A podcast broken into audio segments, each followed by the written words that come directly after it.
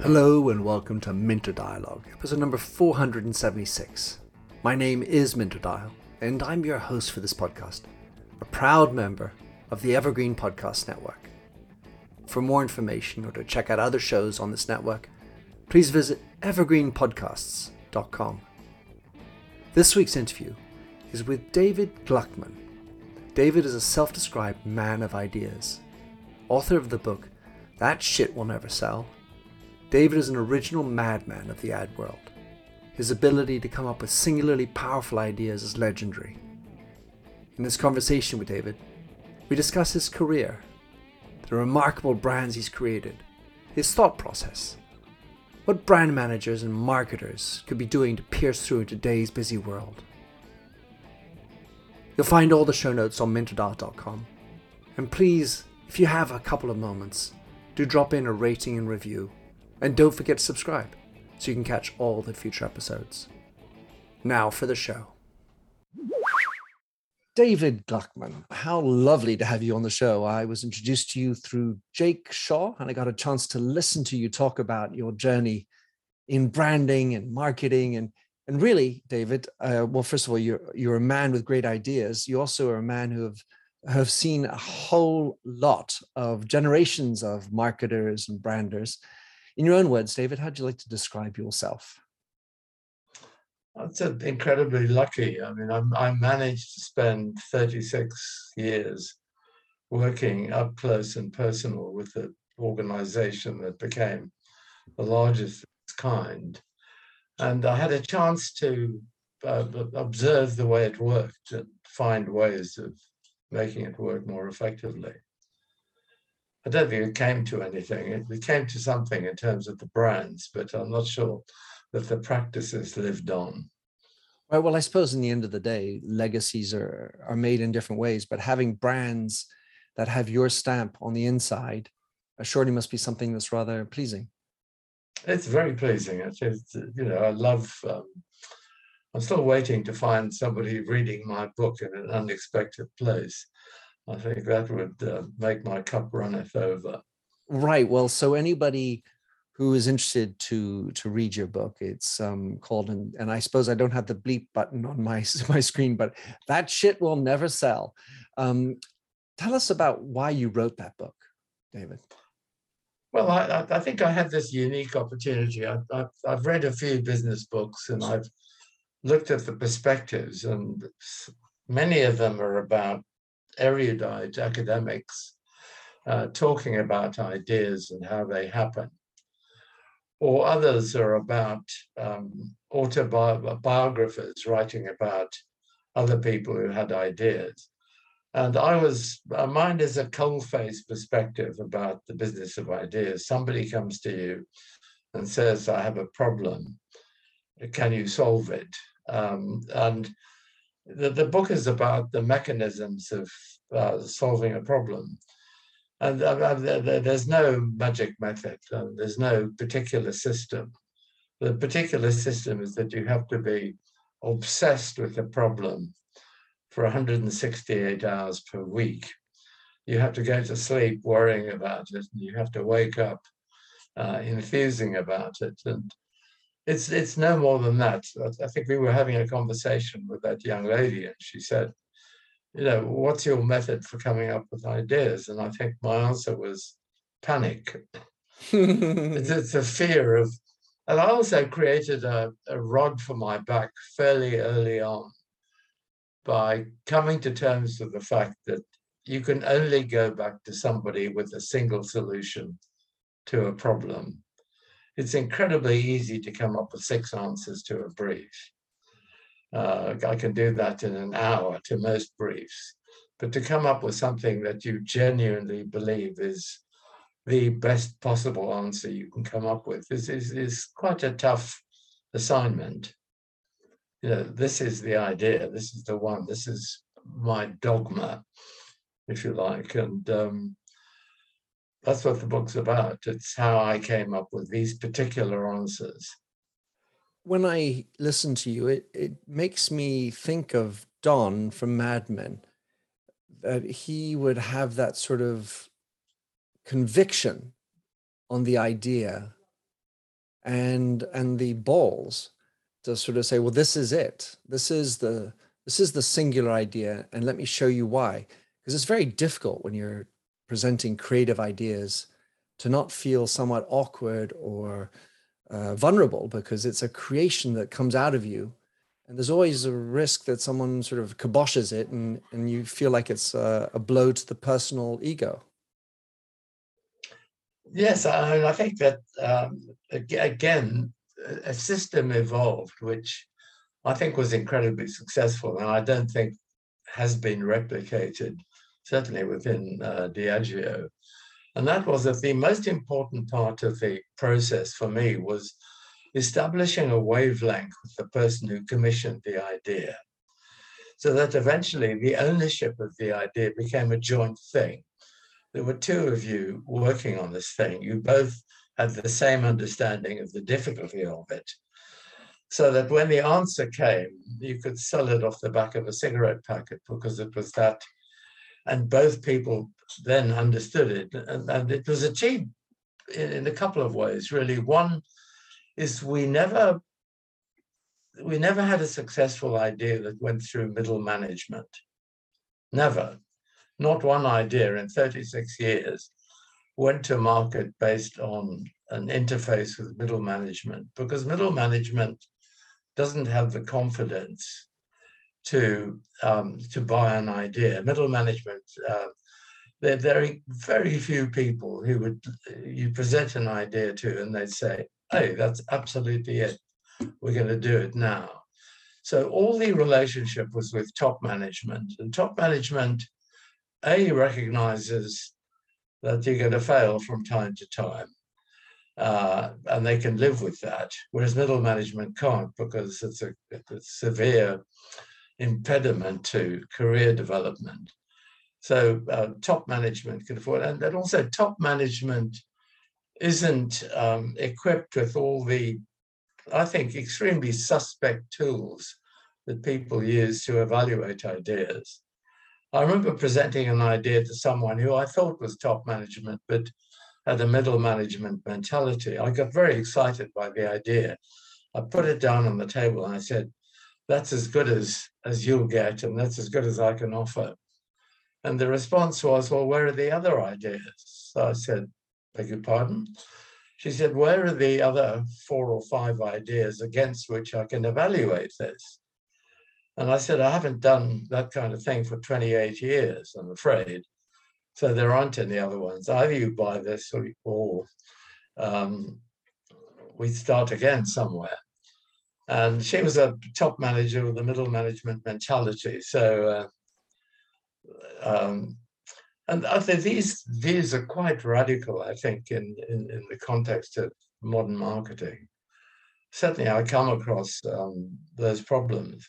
You know, why can't you test ideas against each other? I think the biggest single waste of corporate finance goes in testing alternatives.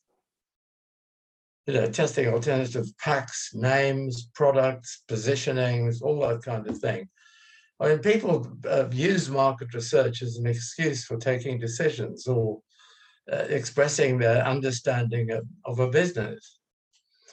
You know, as an outside consultant, um, getting a brief to develop a new brand, you have about two weeks to understand the business uh, before you come up with a solution, or you have a month or so to come up with a solution. And that should be enough. I mean, people who work in the business for long periods of time should behave as if they understand that business and not go and ask a bunch of uncommitted, um, unqualified people to make a decision. You know, you get along with four four products, and you say to some person who a doesn't give a damn about the products and is getting paid twenty five pounds to come along and shoot their mouth off. Um, which one of these do you like best? And those people are going to say, well, I like best the one that I'm most familiar with. Because consumers like what they know, they don't really know what they like.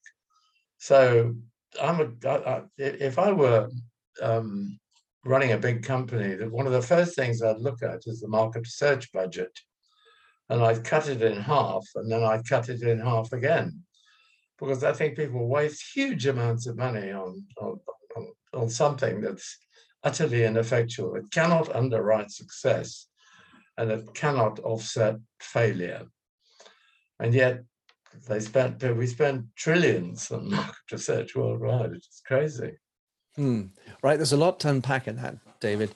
Um, so first of all, I want to just uh, lean back into this notion of senior management versus middle management. So, what mm-hmm. I heard you say was that a senior management mindset, uh, first of all, ha- has the courage to base or, or or to decide on one option without needing to have contingencies or variations against which to measure the first one.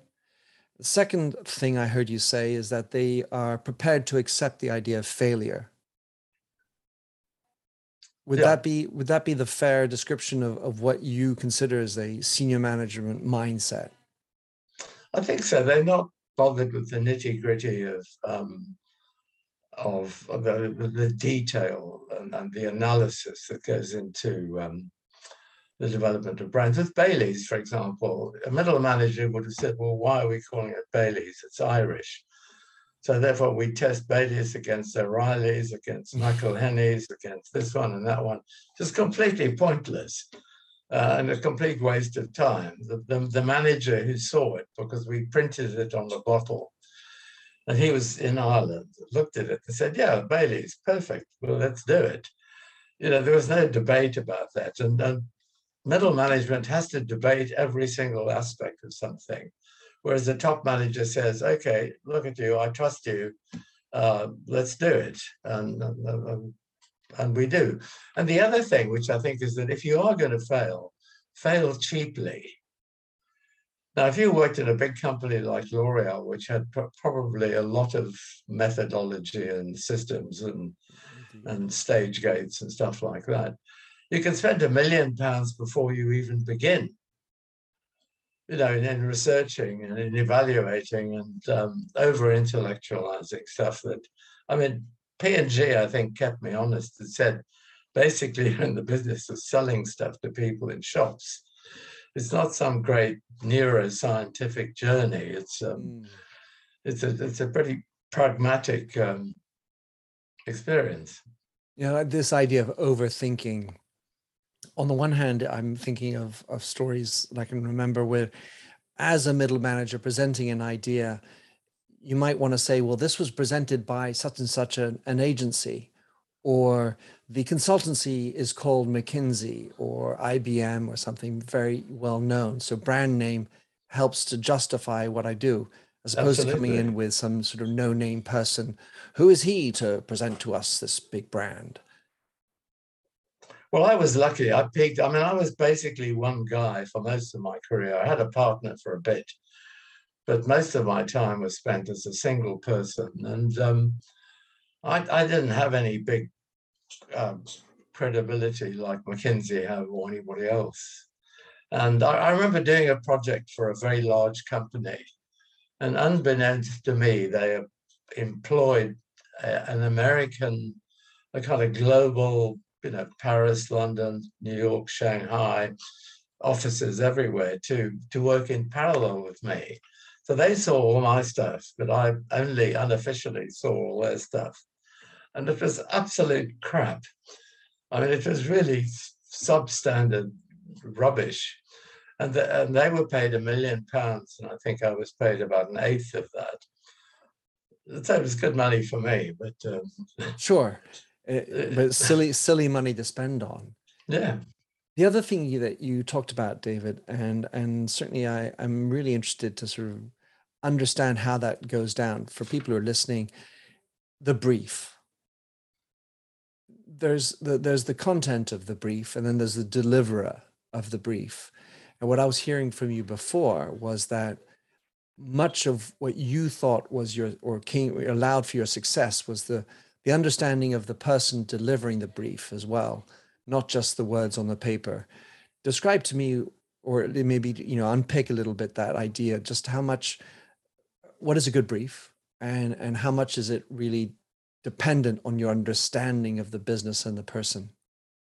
Well, the most successful brand we ever developed came from possibly what I call the brief from hell. uh, simply because the brief started with the Irish finance minister who introduced legislation which gave a company a 10 year tax holiday if they developed a brand primarily for export. The brief then passed from him to the head of the Irish company. It then went from the head of the Irish company to the head of the, the head to head office in London, who then passed it down to their man in London, who passed it down to me. And basically, the brief was the Irish want a new brand for export. Period. That was it. The Irish want a new brand for export. Uh, it, it, didn't say, well, the MD is particularly loves cognac or so and so particularly likes this or that or anything else. The Irish want a new brand for export. And this was now. This is now. We were in the drink space. We're in the drink space. At, at least that was. At least they gave that parameter. Yes, and we're talking about 1973.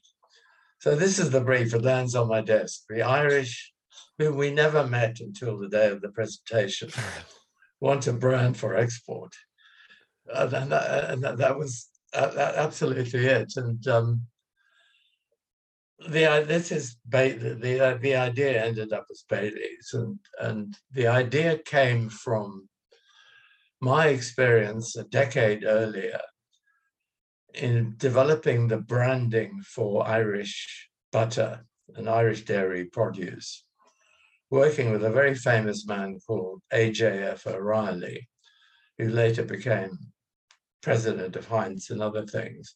Indeed. But the agency created Kerrygold as the brand. And I remember saying to my partner um, 10 years later, is there anything in my Kerrygold experience that will help us solve this brief? And he said, well, what happens if you mix Irish whiskey and Irish cream?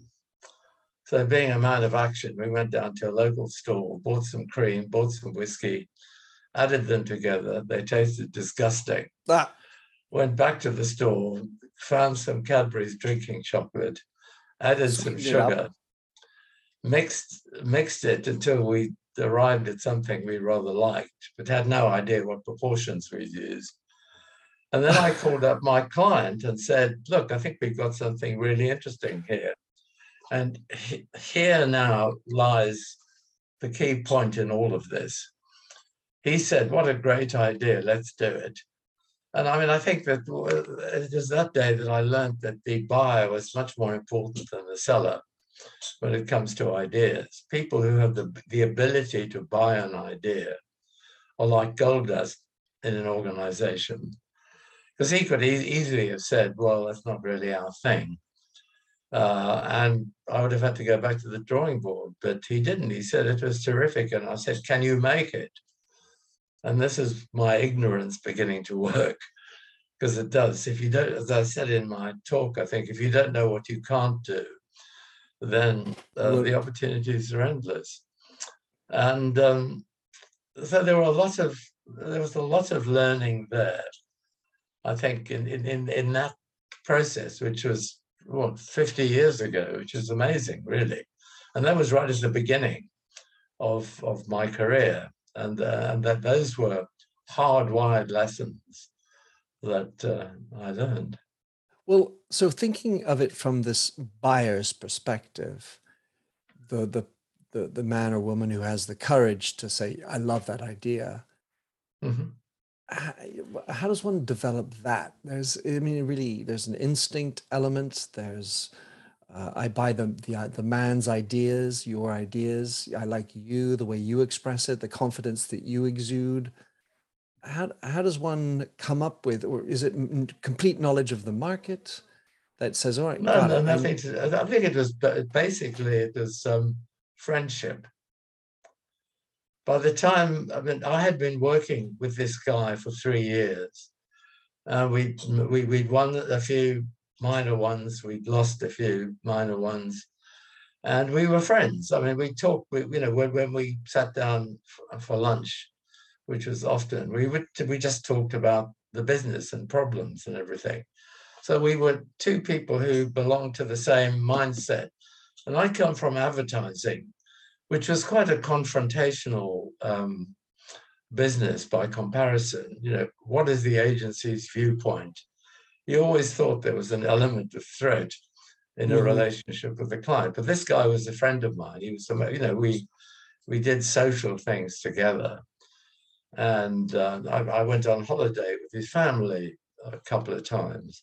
So we, and, and I think those kind, that kind of friendly relationship, um, there was no fear. I wasn't in the slightest bit uh, afraid of presenting an idea to him. And I think that was uh, that was really important, and that happened throughout my my career, give or take. And it was it was brilliant. Because there's a fe- there's a feeling of of friendship, but then there's also going to be a feeling of you, you've got my back.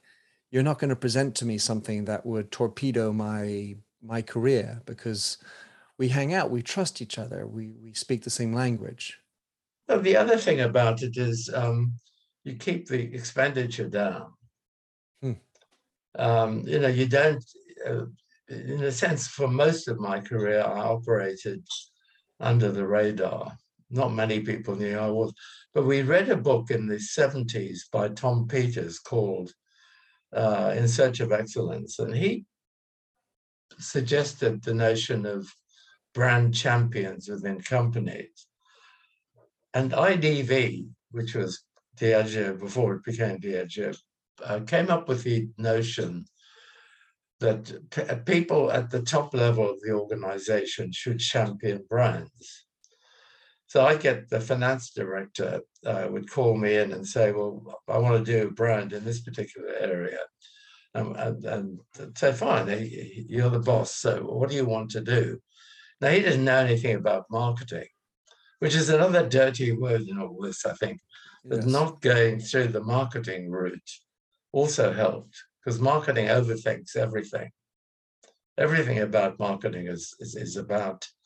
And I think if you're trying to develop new ideas, marketing is great at marketing, but it's not very good at coming up with new ideas. So if you're dealing with a finance director, hmm. it, it, you know, it's a, it's a very different game. I have a lovely friend uh, who worked at Diageo, so I'll have to ping him on that thought so your career, David, has um, really you were part of the Mad Men era. Uh, did you watch Mad Men, by the way? Did you absolutely like every episode? Yeah. did you like? Yeah, I guess you liked it. Yeah, yeah, no, no. I mean, I that didn't quite identify with Don. I think I probably smoked as much as he did. that was about it. It's shocking these days to see that much smoking going on inside. Those days existed. Um, but in your career, David, how would you say, if at all, how would you describe the evolution of branding as it's come today? Do you see shifts, um, or do you think it's uh, overdone? We should go back to where we were. What what what do you think of the evolution of branding?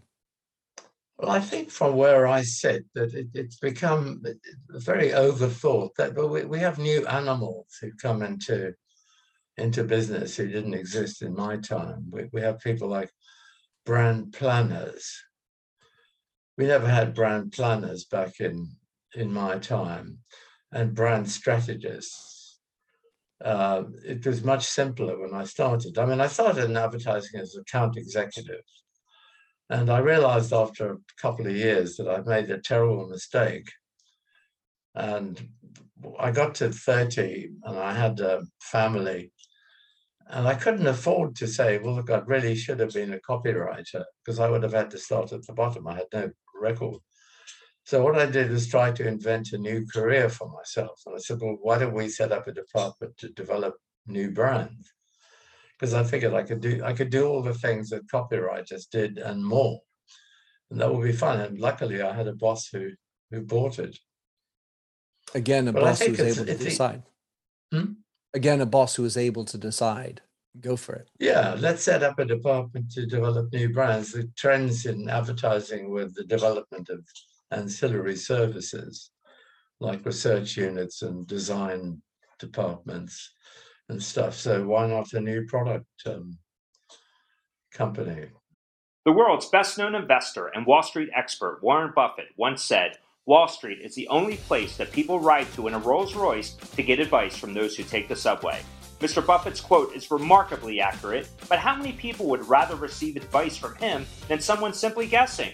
Welcome to Buy, Hold, Sell, your single source for Wall Street knowledge and profitable guidance. Please join me, Todd Schoenberger, and fellow trader Tobin Smith, as well as host Veronica Dudo, for a podcast known to move the needle for investors. Tobin and I are seasoned Wall Street executives with deep investment experience, and we are prepared to share our advice to those who choose to listen. Download Buy, Hold, Sell today on the Evergreen Podcast Network or your favorite podcast channel. So, how would you describe the state of branding today? It's overwrought, it's overthought. Have you do you see any difference in the way branding should be? What would you give? What advice would you give to people who are branding aside from reading your book, of course? Uh, but what else, what would you tell them um, to do? Simplify um, make I mean make it smaller. When I worked for IDV for all those years, we had a tiny, tiny, tiny unit. There were a couple of us who would go off to Korea and develop a brand for the Koreans, go off to Japan and work with the Japanese. Now they have kind of what they call innovation hubs all over the world, full of people. Um, who aren't innovating. I mean, I, I got really quite surprised when somebody used the word innovation about 25 times in an article describing the development of a pomegranate flavored vodka. And to me, that isn't innovation. That's something you can do in two hours on a Friday afternoon. You really don't call that innovation and go out and do massive research across the world to determine whether the world wants it. It's complete bullshit. so simplify. Another, so another simplify con- and reduce. So another concept that you talk about, David, which I thought was very interesting, is what you call inside the box thinking. And you know, I would suppose that oh, all these marketers. I mean, I must finger point myself as a marketer. That's how I sort of grew up through the L'Oreal ranks we would always talk about outside the box. And I, I love the freshness of this idea of inside the box. Explain to us what is inside the box thinking. I thought you might ask that. So I dug out a quote, which I think um, if I do have a gravestone, it'll it might have this quote on it. And it's it's written by a pair of academics called Richard Farson and Ralph Keyes, who wrote a book called "The Best Ideas Aren't Hit." Uh, we called whoever makes the most mistakes wins. and I don't think I've never heard anybody else mention the book, but in it they say the best ideas aren't hidden in shadowy recesses. Um, they're right in front of us, hidden in plain sight. Innovation seldom depends on discovering obscure or subtle elements, but in seeing the obvious with fresh eyes.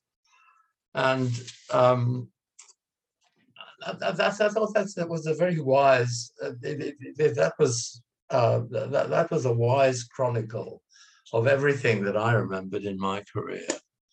And I remember people, friends of mine, I used to play in this pub cricket team, and they'd say, and I'd show them a new idea, and they'd say, Did you get paid to come up with this? And I said, Yeah, why? Well, they said it's so damned obvious. I could have thought of it. And I said, Yes, of course you could have.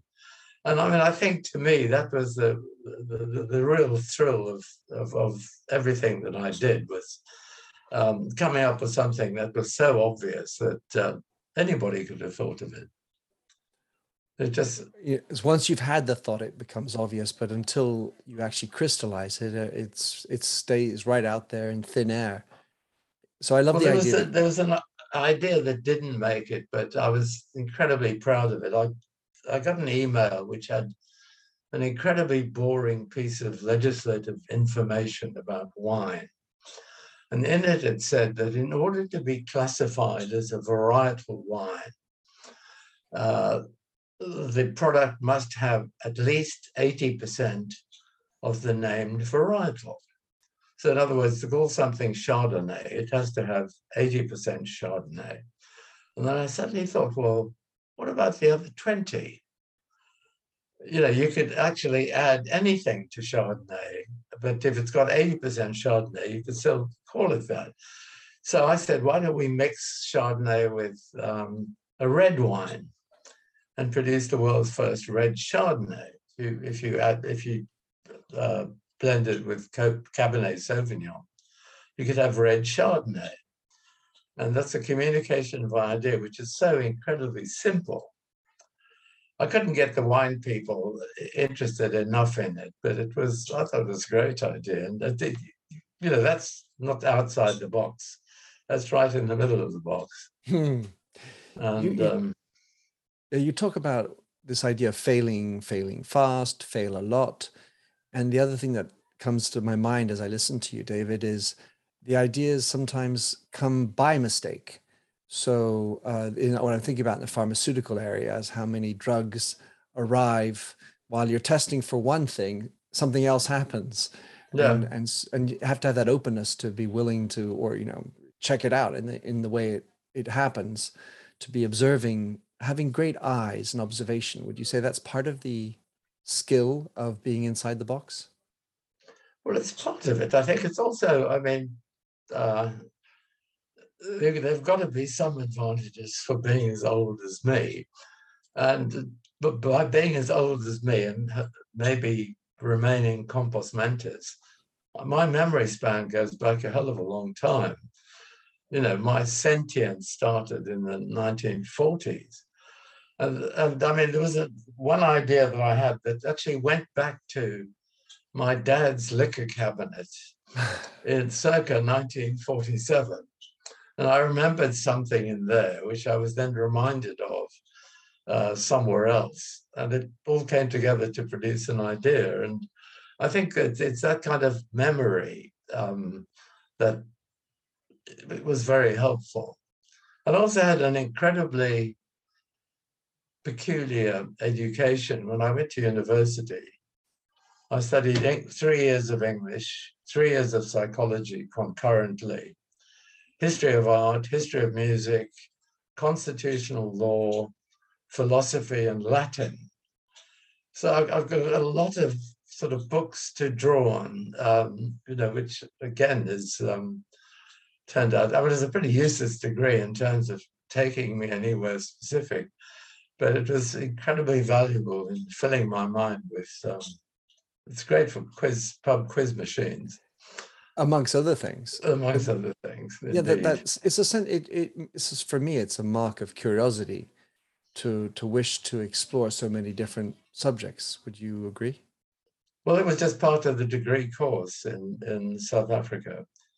Oh, that you had to do 10 courses two majors of three years each etc to fill the rest up with whatever you wanted well, I, I, certainly subscribe to that kind of a mindset. I think in today's world, I we I like to call it the the comb mentality, or the comb uh, skill set, where you are it's a comb with many teeth, none of them particularly deep, but it's the combination of the teeth, each mm-hmm. teeth mm-hmm. tooth representing a, an area that allows you to sort of bring in new ideas and and have sort of mental gymnastics to come up with cool cool thoughts. Yeah, absolutely. I mean, it's a nice analogy. So, um, when you are uh, looking at brands and all the brands that you've created in your path, is there one that just sits as your little sweetheart in in all this? I'd love to hear that. Uh, there are a few. I think one of them was um, I, I sort of alluded to earlier to the one where I was required to offer options. We were given a brief back in 2002 by a sales director, I think, who said he wanted to develop a brand to compete with Red Bull, which is pretty tough at the time. And you had all this kind of wonderful observations about Red Bull tasted disgusting, the formula was illegal, etc., etc. But it was pretty tough to compete with it. And I came to a simple conclusion. I said to myself, well, the secret of competing with mega brands like that is not to compete with all of it, compete with some of it. So I've, I've got a line which is um, if you're going after a, a, giant, aim for the ankles, not for the heart, because um, it, it, it's easy to do that. And um, in this particular case, I said, why don't we develop a drink that is directed towards stimulating only mental energy?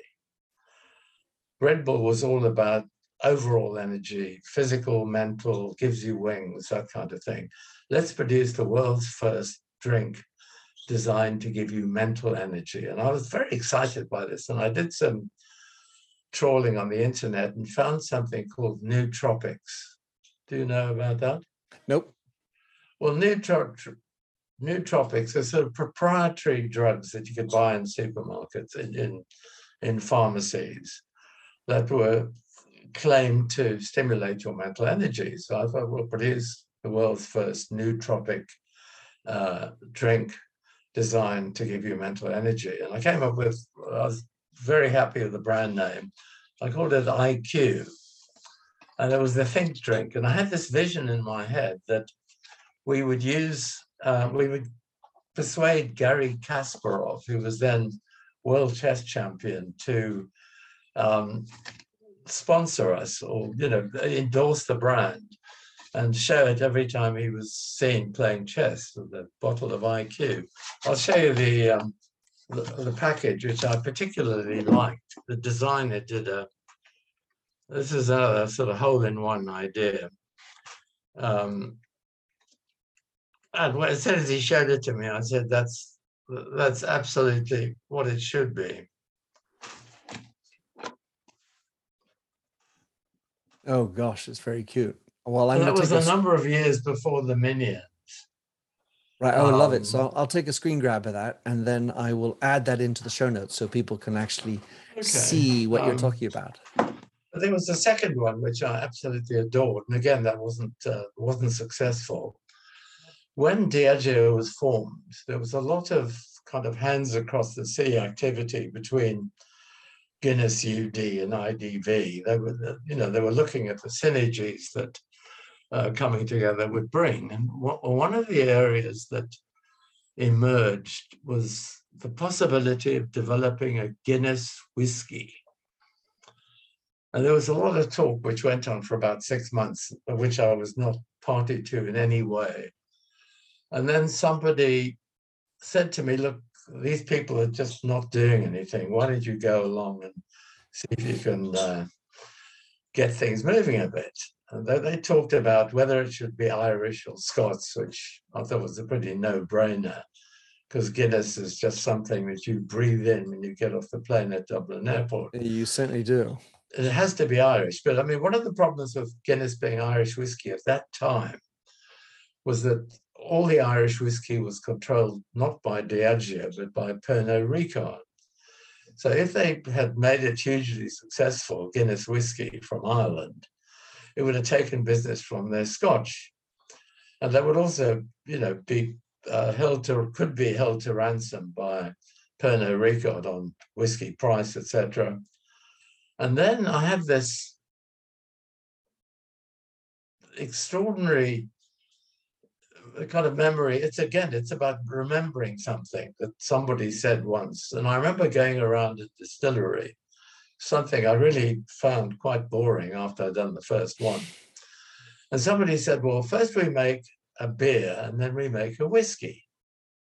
And that stuck in my head. So the first phase in making a whiskey is making a fermented product, which is a beer. And then I thought, well, that's it. Why don't we simply take Guinness and distill it? You know, that's all. So, and what, what would we call it? We wouldn't call it Guinness whiskey because it wouldn't be whiskey. We'd call it distilled Guinness because that's what it would be. Mm. And the mm. beauty of that would be there were several advantages of that. One, you could make it taste anything, any way you wanted. Uh, there was no law as to what it should taste like. So you could determine what it tastes like. you were not going to be held to ransom by the Irish Whiskey Association or the Scotch Whisky Association. Right, because it's a different category. Uh, geographically, your provenance, there was no geographical consideration. In other words, if you made Guinness in Singapore, you could distill Guinness in Singapore because its provenance was not a country, but a brand. And um, I cannot tell you how excited I was by that um, insight. And um, in fact, I jumped in my car and drove into Covent Garden to meet my designer friend, the same guy who did IQ. And um, we sat down at his office and designed the bottle, and, which I'll show you here. I can send you. I'll send you better pictures uh, than. Yeah, that'd be lovely. Yeah, I'd love to. That's a well. I'm being a Guinness fan. I I, I see myself in that drink all right away. That's distilled Guinness, basically, and um, I mean, I actually made the product. I, I got some Johnnie Walker. I there's some J and B because it's a soft, sweet whiskey. I added some Jack Daniels to give it a bit of um, guts. I then uh, put some um, caramel to make it black. And I was in I was in Dublin a week later doing a couple of focus groups called "My Goodness Distilled Guinness," and um, and the other thing while we were designing the the bottle, we suddenly realized that of course people might think it's a beer, so we put made the forty percent big enough. Massive Right, absolutely. So that people you know knew it wouldn't be a beer. And I, I remember presenting this on on my 60th birthday, and I was so excited by it. And um, it never happened. I well, do it tomorrow. Yeah, indeed. Maybe someone's listening. Um, when you when you're presenting these types of ideas, the fact that you presented only one idea the fact that you had a backbone, you were obsessed by the problem and really dug into it, and also developed a relationship with the briefer. The, the, would that be a good resume of the types of things that you developed to make it successful when you were proposing ideas? Notwithstanding the fact that you just talked about, let's say, one that didn't work, but on balance, for someone who's listening and they're trying to propose an idea and they want to sort of attach themselves a little bit to your success and your mojo, would you describe it that way? I think it, I think it is relationships, friendships, shared uh, shared problems. Really, if you both understand the problem in the same way, then we, there was a brand called Aqua Libra. I don't know if you remember it. It was um, mm. it was in the 80s. It was a very successful brand in the 80s, and the guy that was my um, opposite was the global marketing director of the company, a man called Tim Ambler, who became a professor at London Business School. And Tim and I, we, we just talked about this thing for about, oh, three months on and off. And then I had the idea and I called him up and um, fortunately he was in. I said, I sold it to him in two minutes because we, we both we, we both knew what the problem was, so we knew what the solution would be. Nowadays, it's in. Show me these six ideas and tell me what you think. I had this lasting impression, David, as I listened to you both in in that story with the Guinness forty percent, and and with the Bailey's story. Um, just how much of a smile you must have had as you were concocting these things, tasting them, and and sometimes getting a little buzz, I'm sure, on the way but um, you obviously were a little bit of a chemist as well. It feels no, no, like... Not nothing like nothing could be further from the truth. Oh, there you go. Uh, nothing could be. I mean, I developed. Did you do you remember the Piat d'Or? Yes, I do. Which the. French never did adore, but um, uh, um, with Le d'Or, in order to brief the French winemaker, I got some blue nun and mixed it with uh, red food coloring. And we took to the French wine and can you make a French wine that tastes like that? Because that's what the brief is. And he, he said, well, what, what is it? And I said, never you mind. That's the, that's what you have to achieve. That's the result. That's not the, um, what, what's in it is, it's got nothing to do with it. I love it. And then I definitely wasn't a chemist. I'm, I'm, I'm scientifically severely challenged. but clearly successful, David. So, David, how can people uh, obviously get your book, follow you, uh, listen to what you you write and tweet? Because I know you've been blogging as well. What's the best way to connect with you? Well, my email address is david at tswns.net. So um, I'm always open to talking to people. They could read my book, which is That Shit Will Never Sell, which you can buy on Amazon. Um, they can read my sort of eminence terrible stuff on uh, LinkedIn because I like stirring up uh, controversy, I suppose. Um, and telling good stories. Yeah. Um, oh, you never asked me where the title from my book came. So I didn't. I'll, I'll answer the question. Um, the CEO of IDV took a couple of bottles ba- of Bailey's to New York in 1970, early 1975, and he showed them to one of the titans of the industry, a man called Abe Rosenberg, who made J and B into the biggest selling um, whiskey in America. And he looked at it. He said that the original pack reminded him of Vietnam fatigues because of the, the color. It was a rather muddy khaki color.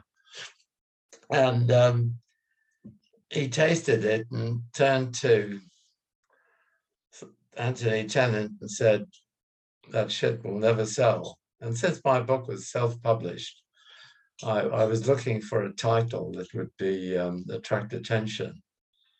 And I also thought that the guy who um, who designed the cover for me uh, did a fantastic job because that's what it looks like when your grandmother comes to visit but um, that's what it actually looks like. I love it. That is a great, great play.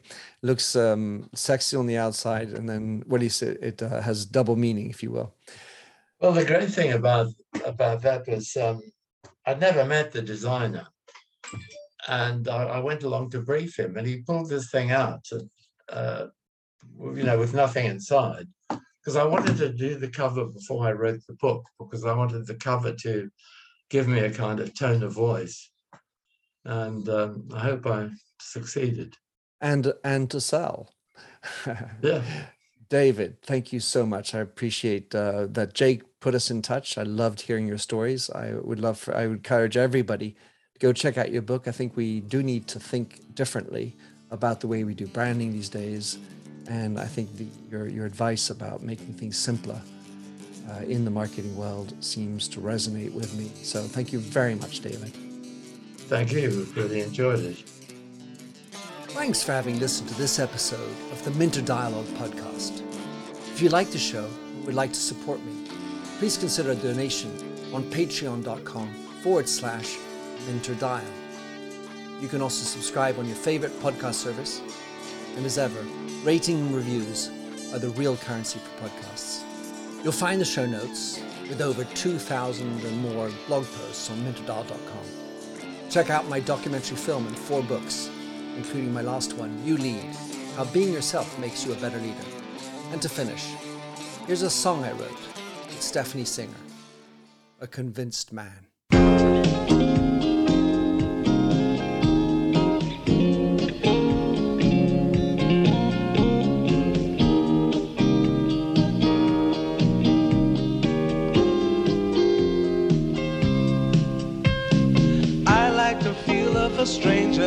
Tucked around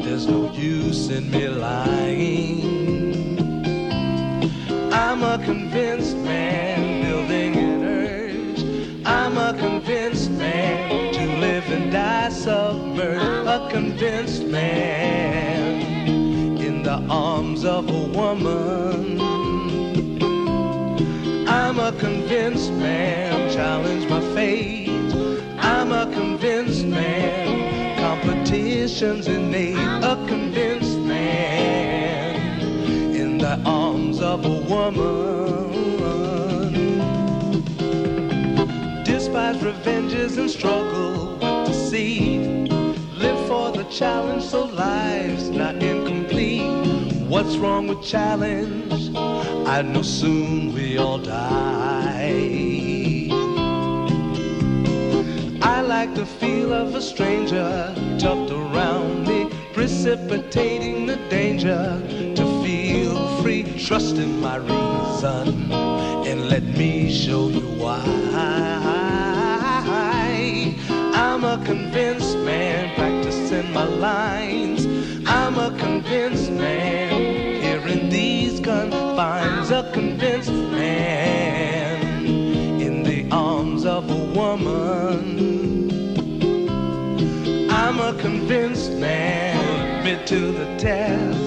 I'm a convinced man. I'm ready for an arrest. I'm a convinced man in the arms of a woman.